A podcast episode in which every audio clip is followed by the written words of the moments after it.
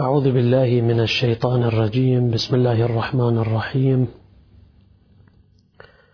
الحمد لله رب العالمين وصلى الله على محمد وآله الطيبين الطاهرين المعصومين الغر الميامين الذين أذهب الله عنهم الرجس وطهرهم تطهيرا. لا سيما الحجة بن الحسن المهدي أرواحنا له الفداء تبعا لموضوعنا حول الإمام المهدي عليه السلام. أبتدئ بهذا الدعاء الكريم الوارد عن أئمتنا أهل البيت عليهم السلام.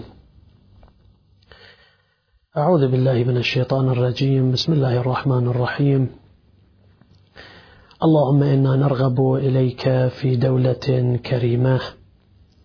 تعز بها الإسلام وأهله وتذل بها النفاق وأهله. وعن الصادق عليه السلام يمد الله لشيعتنا في أسماعهم وأبصارهم حتى لا يكون بينهم وبين قائمهم عليه السلام حجاب. يريد يكلمهم فيسمعونه وينظرون إليه في مكانه. هذه من كرامات التي تقع في عصر الإمام عند الظهور. وفي الخصال عن علي عليه السلام قال انتظروا الفرج ولا تيأسوا من روح الله فإن أحب الأعمال إلى الله عز وجل انتظار الفرج. وفي رواية أخرى عن أحمد قال رأيت بسر من رأى رجلا شابا في المسجد المعروف بمسجد زبيد أو زبيد. وذكر أنه هاشمي من ولد موسى بن عيسى فلما كلمني صاح بجارية وقال يا غزال أو يا زلال فإذا أنا بجارية مسنة. فقال لها يا جارية حدثي مولاك بحديث الميل والمولود. فقالت كان لنا طفل وجع فقال لي مولاي فقالت لي مولاتي ادخلي الدار أي دار الحسن بن علي عليه السلام فقولي لحكيمة تعطينا شيئا نستشفي به مولودنا. فدخلت عليها وسألتها ذلك فقالت حكيمة ائتوني بالميل الذي كحل به المولود الذي ولد البارحة يعني ابن الحسن ابن علي عليه السلام اللي هو الإمام المهدي فدت نفسي. فأتيت بالميل فدفعته أو فدفعته إلي وحملته إلى مولاتي فكحلت المولود فعوفي. وبقي عندنا وكنا نستشفي به ثم فقدناه. هذا ما وقع في حياة الإمام سلام الله عليه من كرامات من أوائل أيام ولادته سلام الله عليه الميل الكحل الذي كحل به الإمام المهدي كان يستشفى به في أول ولادته الناس كانوا يستعاروا من بيت الإمام وهذه الجارية تنقل عن السيدة حكيمة. بنت الإمام الجواد إلى أن فقدوا ذلك الميل الذي كان قد كحل به الإمام المهدي في ذلك الوقت. رواية أخرى هل يكون الإمام المهدي سلام الله عليه يخرج بالسيف هل خروج الإمام عليه السلام بالسيف وكيف يخرج بالسيف ومعه ثلاثمائة وثلاثة عشر نفرا مع وجود هذه الأسلحة أو الأسلحة النووية والنترونية والطائرات الحربية والدبابات المدمرة والقنابل اليدوية أو العنقودية المشتعلة أو المشتعلة وهل من المعقول أن يقابل أصحابه الذين عددهم عدد أصحاب بدر 313 شخصا؟ وهناك جيوش عظيمة في شرق العالم وغربه. فالجواب على ثلاثة يعني ممكن جواب هذه القضية كيف يخرج الإمام بالسيف؟ والعدد 313 ممكن تناقش من خلال عدة أجوبة سنجيب عليها بهذه الموجز. هناك عند ظهوره عليه السلام لا حرب حتى تحتاج إلى السلاح لأنه ورد أنه لا يكون هذا الأمر. هذا الأمر أي مجيء الإمام المنتظر عليه السلام. حتى يذهب ثلث الناس ثلثين الناس من سكان الأرض. فبعد هذه الكارثة المؤلمة الناس ينتظرون إلى مجيء مصلح قدير حتى يستقبلوه برحابة الصدر. ويخلص من الحروب ونيرانها. ولما يظهر الإمام المهدي عليه السلام فينزل عيسى بن مريم على نبينا وآله وعليه السلام فيصلي خلفه. هكذا بالروايات.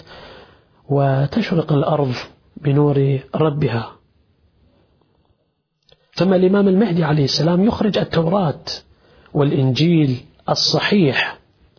الحقيقي لليهود والنصارى مو هذا الموجود اللي ملعوب فيه ومزور وفيه نقصان وزيادة ومعدل عليه على حسب مصالحهم.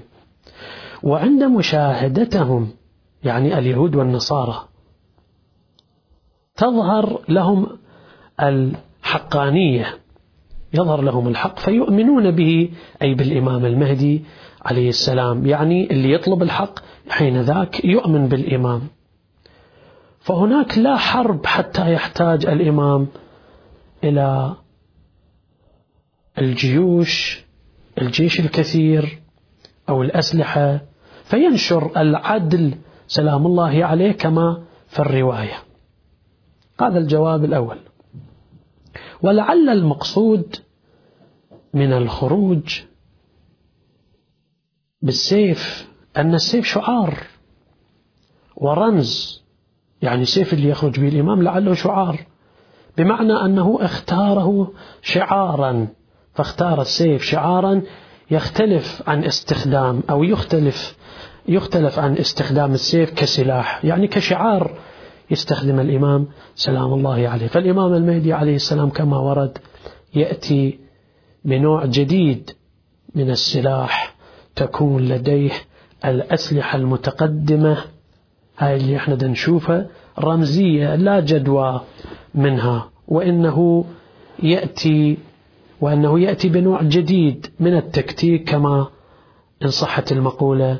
تصبح التكتيكات الحديثة أمامه عليه السلام تقليدية لا فحوى لها. وورد في وصف سيفه عليه السلام أنه يعرف أعداء الله فيقتلهم ويعرف أنصار الله فيدعهم. وورد في وصف سيوف أنصاره عليه وعليهم السلام وجعلنا الله من أنصاره إن شاء الله علما وعملا وتطبيقا ولهم سيوف من حديد لا كسيوفكم هكذا بالحديث ورد. إذا ضرب به أحدهم جبلا قطعه. والظاهر أن السلاح الذي إذا ضرب به أحدهم أو إذا ضرب به أحدهم جبلا قطعه ليس سيفا وإنما سلاح آخر. والعلم عند الله. وورد في كيفية انتصاره عليه السلام. أنه عليه السلام إذا ظهر يعني الإمام المهدي توقفت الأسلحة فلم تتحرك في وجهه. هكذا إرادة الله عز وجل. ولعله إشارة إلى أنه يظهر بسلاح تكون الأسلحة الموجودة في العالم في ذلك الوقت عند ظهوره عليه السلام تكون رمزية أمامه. ولعله إشارة إلى أنه يستخدم نوعا من السلاح لعله هاي وجهة نظر. يستخدم نوعا من السلاح يعطل كل الأسلحة الموجودة أو يجمد كل الآليات المتحركة. فالتعبير بالسيف لأنه كان أبرز سلاح يقاتل به في فترة صدور آه، الأحداث ولو كان المعصومون عليهم السلام يستخدمون غير الأسماء المعروفة لكان الرواة يمتنعون من نقلها. يعني لا يثبت أن ال ال الإمام الأئمة في صدر الإسلام لازم ينقلون في الروايات اللي الراوون يعرفون ينقلوها وإلا كانوا يمتنعون. خشية أن تقابل الروايات اللي ذكروها بالسخرية والإستخفاف. وورد في وسائل انتصاره أيضا عليه السلام عليه السلام. رواية يسير الرعب أو يسير أمامه الرعب مسيرة شهر. يعني قبل ما يدخل الإمام في هذا المكان بشهر الرعب يملأ المكان. يعني الإمام قبل ما يغزو هذا المكان قبل ما بالأحرى يفتتح هذا المكان الظلام بالشرك والظلم قبل ما يوصل الإمام عليه السلام يسمعون أنه الإمام دا يجي صوبهم في هذا المكان هو هذا المكان قبل ما يوصل الإمام بشهر وهذا تعبير وممكن وإثبات الشيء لا ينفي ما عداه. قبل ما يوصل الإمام إلهم هذا يحكم بالرعب أو قبل بشهر يعني الرعب يمتد في كل الأرض اللي عندهم ظلم وجور والناس تحت الظلم يكونون الحكومات الظالمة تكون خائفة بحيث أن الناس يسلمون المناطق بكل رحابة صدر للإمام وأنصار الإمام. أنه يحكم الرعب وينتصر وينصر بالرعب. وورد في وسائل الإعلام التي تعلن عن ظهوره عليه السلام أنه في الليلة التي يظهر عليه السلام في صبيحتها. يجعل النور عمودا بين الأرض والسماء فتشرق الأرض بنور ربها كالنهار. وفي صبيحة تلك الليلة يعني إذا اليوم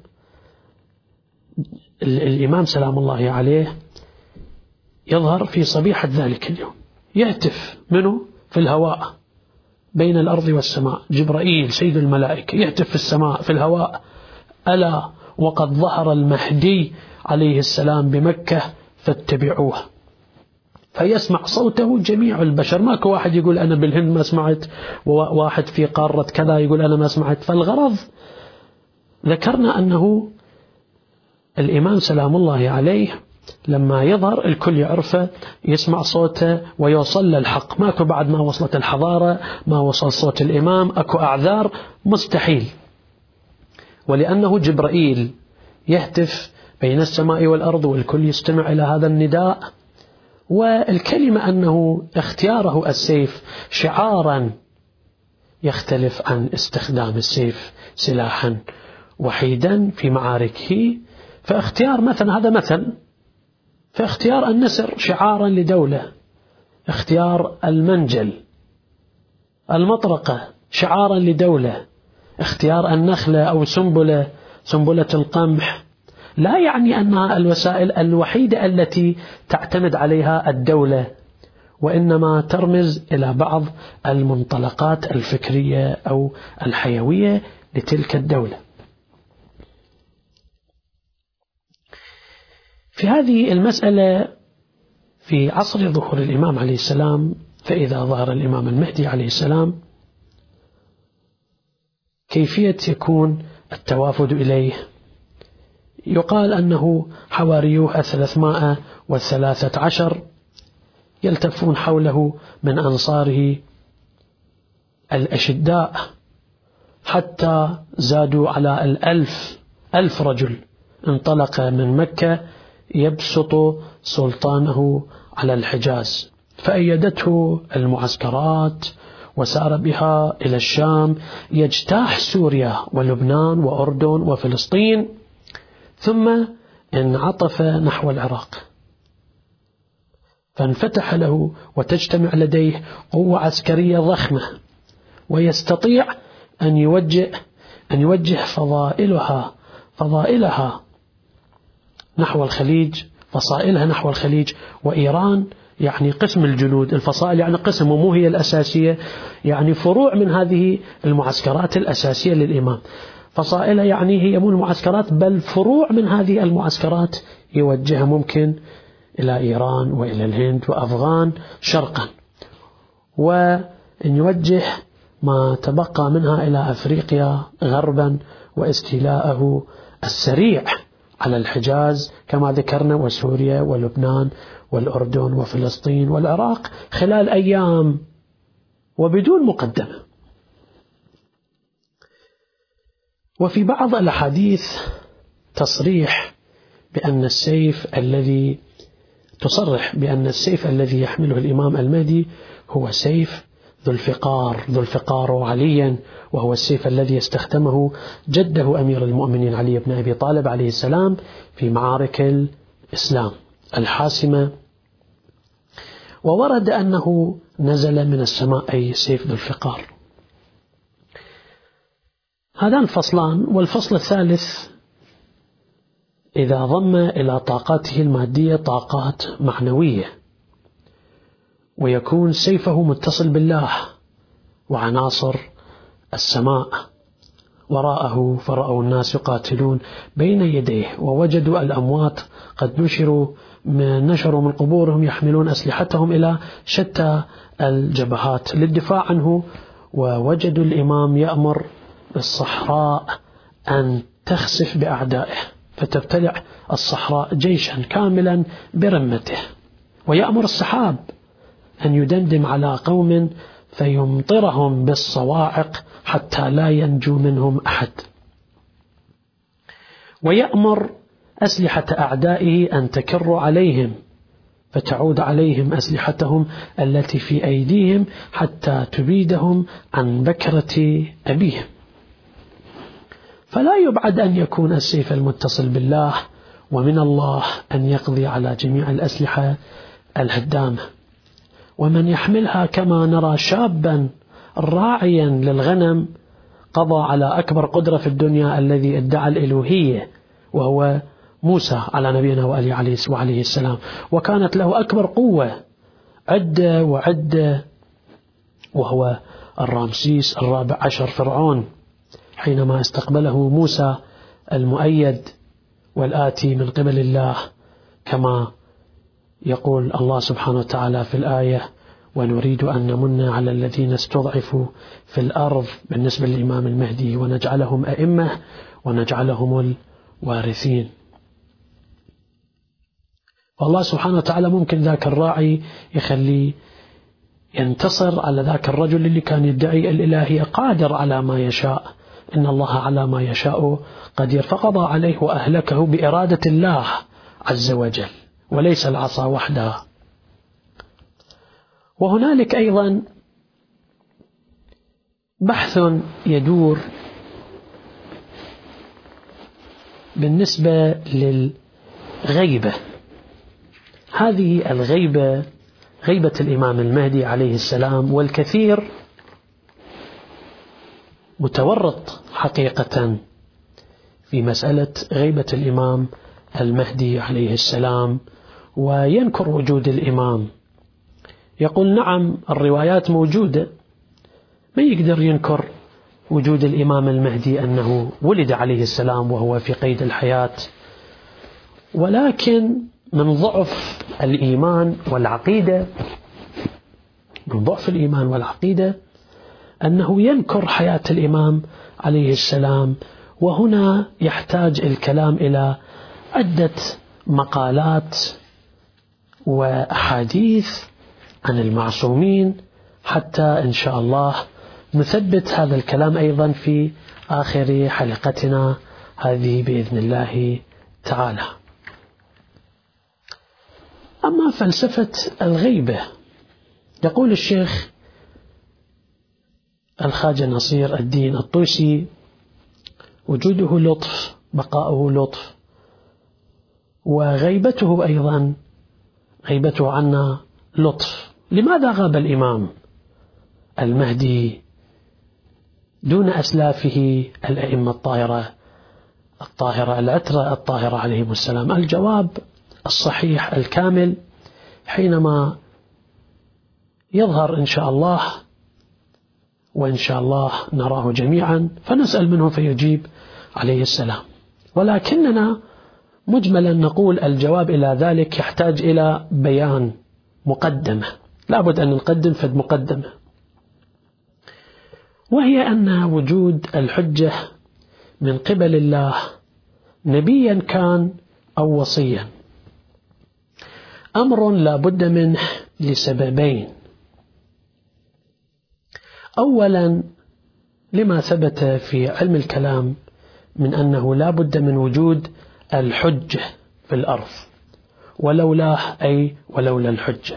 لساخت الأرض بأهلها. هذا أول دليل. ثاني دليل لأن الحجة يشكل جبهة الحق التي لا بد أن تقاوم جبهة الباطل حتى يبقى على الأرض طريقان طريق الحق وطريق الباطل.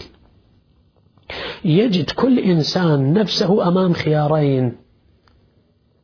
لا خيار واحد. كما يقول القرآن الكريم وهديناه النجدين ولولا الحجة الذي يؤسس جبهة الحق ويقودها لأمكن أن ينحاز الناس إلى الباطل.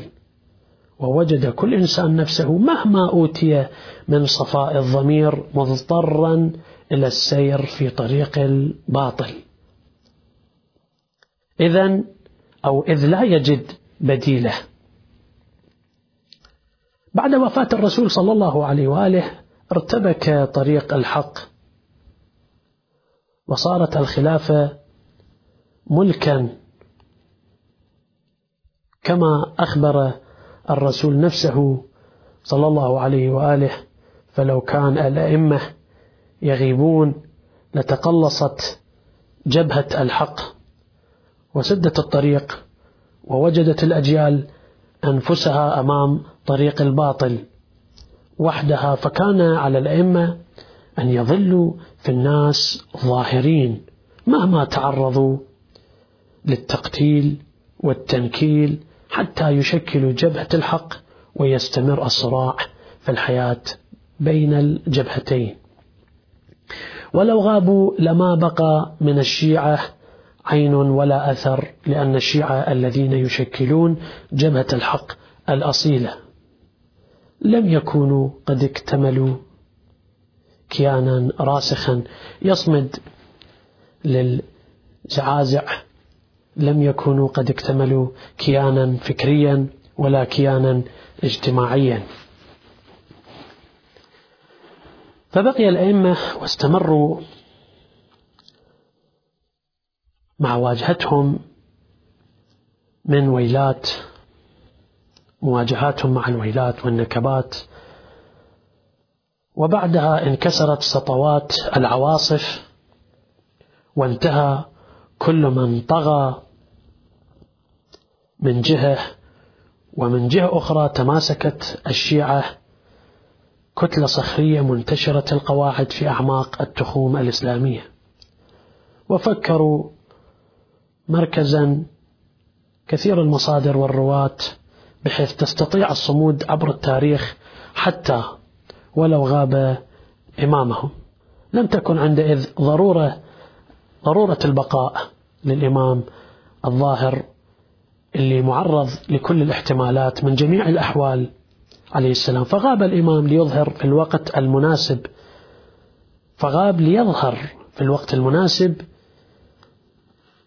حتى تعلو كلمة الحق. لا تطال. وكلمة تدوي فلا ترد. وبقية الشيعة أصيل وبقيت الشيعة أصيلة وطائفة صلدة بإذن الله ودعاء الإمام عليه السلام. أو نقول أن بقية الأئمة قتلوا وشردوا. أما من بعده مع أنه لم يكن فيهم قوله عليه السلام يملكون الأرض أو يملؤون الأرض عدلا وقسطا أو يحكمون في الأرض. وحكومتهم يشرف على الكرة يشرف على الكرة الأرضية. فإذا ظهر المهدي مع ما قال فيه الرسول صلى الله عليه وآله وسلم هل الظالمين وحكامهم كانوا ينصتون ويسكنون أو كانوا يقضون عليه في حينه حفظا لسيادتهم فإن قلت يقتل كما قتل أبوه وأجداده نقول إذا قتل أبوه قام هو في مقامه وإذا قتل جده قام ابنه في مكانه. واستلم حكم الإمامة ولكن إذا قتل المهدي فمن الذي يحل في محله؟ فتبقى الأرض خالية عن الحجة ولولا الحجة لساخت الأرض بنا ولاختطفنا ولاختطفنا اختطفنا الأعداء. ومع غيبته الكون ومن فيه يستفيد منه كما إذا غابت الشمس وراء الغمام. الأرض ومن عليها تستفيد منه. فعلينا أن نعلم علم اليقين ولو أنه غاب عنا ولكنه مطلع بجميع ما يصدر منا لأنه في قلب عالم الإمكان. وكما قال الإمام المجتبى عليه السلام إنا نعلم المكنون المخزون المكتوم الذي لم يطلع عليه ملك مقرب ولا نبي مرسل غير محمد وذريته. فإذا فلسفة الإمام سلام الله عليه فلسفة وجوده عليه السلام غيبته عليه السلام كلها لطف كلها رعاية. إن كنا نؤمن بالله واليوم الآخر فالإمام سلام الله عليه وجوده يرعاه الله بالكتاب المبين كما قال عز وجل وعز من قائل وكل شيء أحصيناه في إمام مبين ورواية سوف لعله تأتينا في الحلقات المقبلة. مضمون الرواية أنه ورد في أحوال الإمام المهدي عليه السلام كل علم أعطاه الله لنبي من الأنبياء أو وصي من الأوصياء لأي بشر من هبوط آدم عليه السلام. إلى أن تقوم الساعة أي علم أعطاه الله لأي بشر يكون عند النبي الخاتم صلى الله عليه وآله وسلم ومن ثم لعلي عليه السلام كل ما يعلمه رسول الله يعلمه علي بن أبي طالب وكل ما يعلمه علي بن أبي طالب يعلمه الحسن.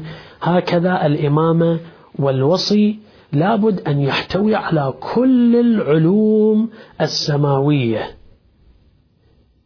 إذا كما ذكرنا أن الإمام المهدي عليه السلام التوراة وغير التوراة يحكم ويحكم بها ويقدم الصحاح من الكتب السماوية وليس المزورة لأصحابها فلما يشوفون الصحيح أمامهم وهذا هو إمام الحق فيتبعون الحق. فالإمام لابد أن يكون هنالك علم مدعوم متصل بالسماء ولا ينطق عن الهوى يكون مدعوم بعصمة كبرى من الله عز وجل ومن السماء حتى تكون لديه هذه القدرة يبين للنصارى ولليهود كتبهم ويشرح لهم فيها وتقوم المعاجز والكرامات التي إن شاء الله سنذكرها في الحلقات الآتية وسنشرح إن شاء الله بإذن الله ورعاية من الإمام المهدي أكثر في أحوال الإمام في عصر الظهور والعلامات والكذا. إن شاء الله ستأتينا في الحلقات الآتية. هذا وآخر دعوانا أن الحمد لله رب العالمين وصلى الله على محمد وآله الطيبين الطاهرين.